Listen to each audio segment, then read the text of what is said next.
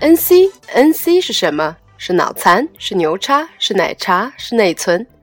这里是认认真真玩跨界的 NC 宇宙电台，我是王宇，再不跨界就老了。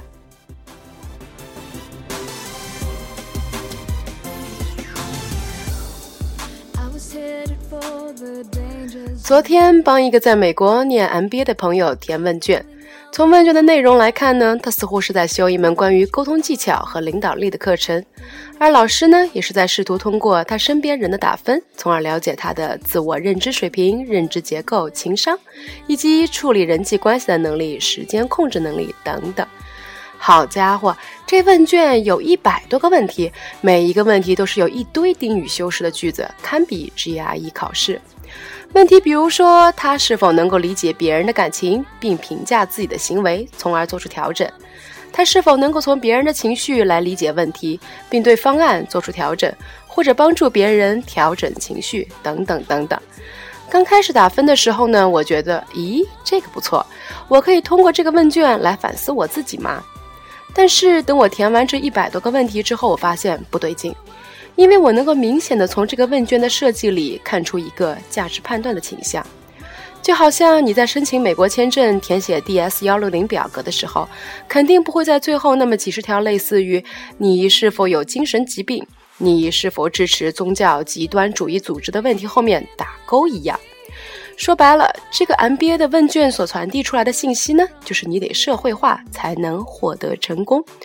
但是说的难听一点，就是从组织和个人利益最大化的功能主义角度去训练自己的情绪。或者是在欺骗自己真实的情感。我并不是说这种说法是错的，因为黑格尔也说存在即合理，而且这也是整个经济学的基础。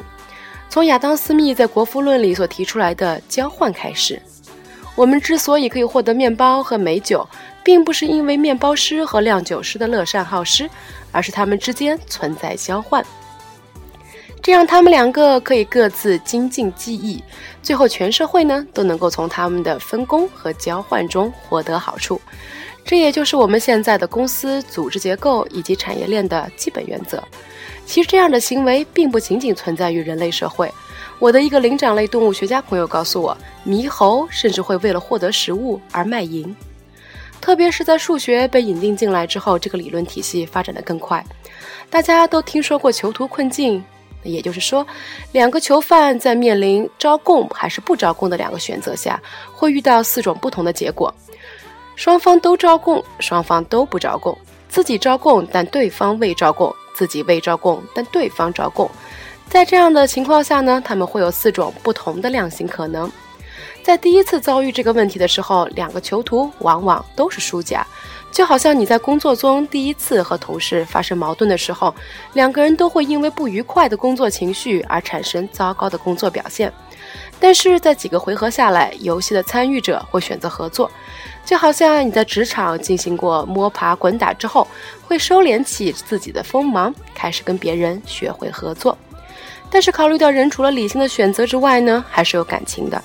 因此，你要不然就是接接受这一套社会法则，学会处理自己的情绪，变得更有情商，并且把工作氛围打造的能够消弭别人的情绪问题，就好像管理学对于人的训练一样；要不然就是压抑自己的情绪，变成抑郁症或者消极怠事。这么一套理论体系发展出博弈论和纳什均衡之后，在生物学家、神经学家的介入后，大步向前奔跑。二零一二年七月，科学美国人就发了一篇封面，叫做《合作的进化》（The Revolution of Cooperation），副标题叫做“竞争并不是塑造地球生命的唯一力量”。作者是哈佛大学生物与数学教授 Martin Nowak。他现在也是进化动力的项目的主任，Evolution Dynamics。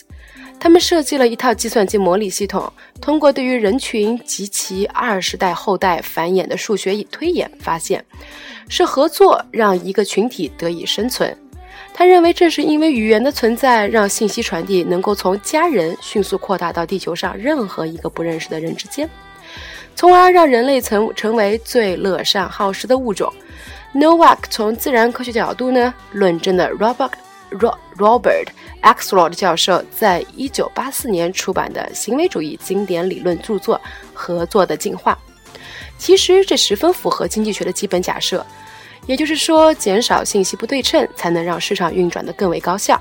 在公司里也是如此。如果你觉得你的领导和你的同事正在背着你做什么，你就会变得很愤怒。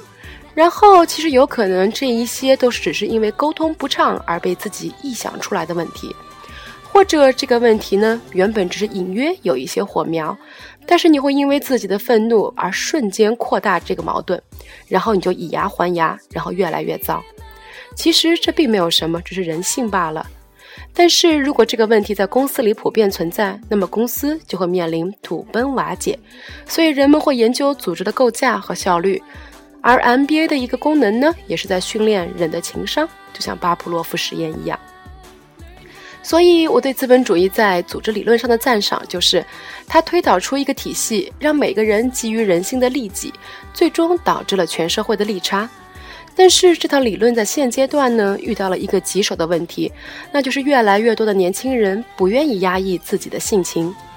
有的人说，这是因为他们的创造力；有的人说，这是他们懒惰的借口。但不论怎么说，这是一个越来越凸显的现象，集中体现于频繁的跳槽和抑郁症的爆发。不仅仅是在中国，西方社会也是如此。毕竟，不是每个人的情商都能够像巴甫洛夫实验一样被训练出来。当然，我并不是在质疑，嗯，进化，我并不是在质疑合作的进化。而是在说，我们现在包括公司在内，这种以集中为代表的社会化形式，目前所呈现出来的模样，或许已经在进化的道路上，即将扮演完他们的历史角色。社会的反应总是有滞后性的，就像市场对于价格传导机制一样。其实早在德国古典哲学时代呢，黑格尔和马克思就已经开始讨论这个问题，比如说人的异化，也就是主体和客体的分离。如果你想理解这是什么意思，那么可以尝试用第一人称和第三人称各写一篇文章，在写作的过程中，你就能够体验到了。如果依然体验不到，那就各写它个十篇八篇，你就有感觉了。而马克思则是认为，社会分工的固化使得人被自己的生产而统治，从而丧失了能动性，让人的个性不能够全面发展。这也是他对于资本主义批判的一个哲学基础。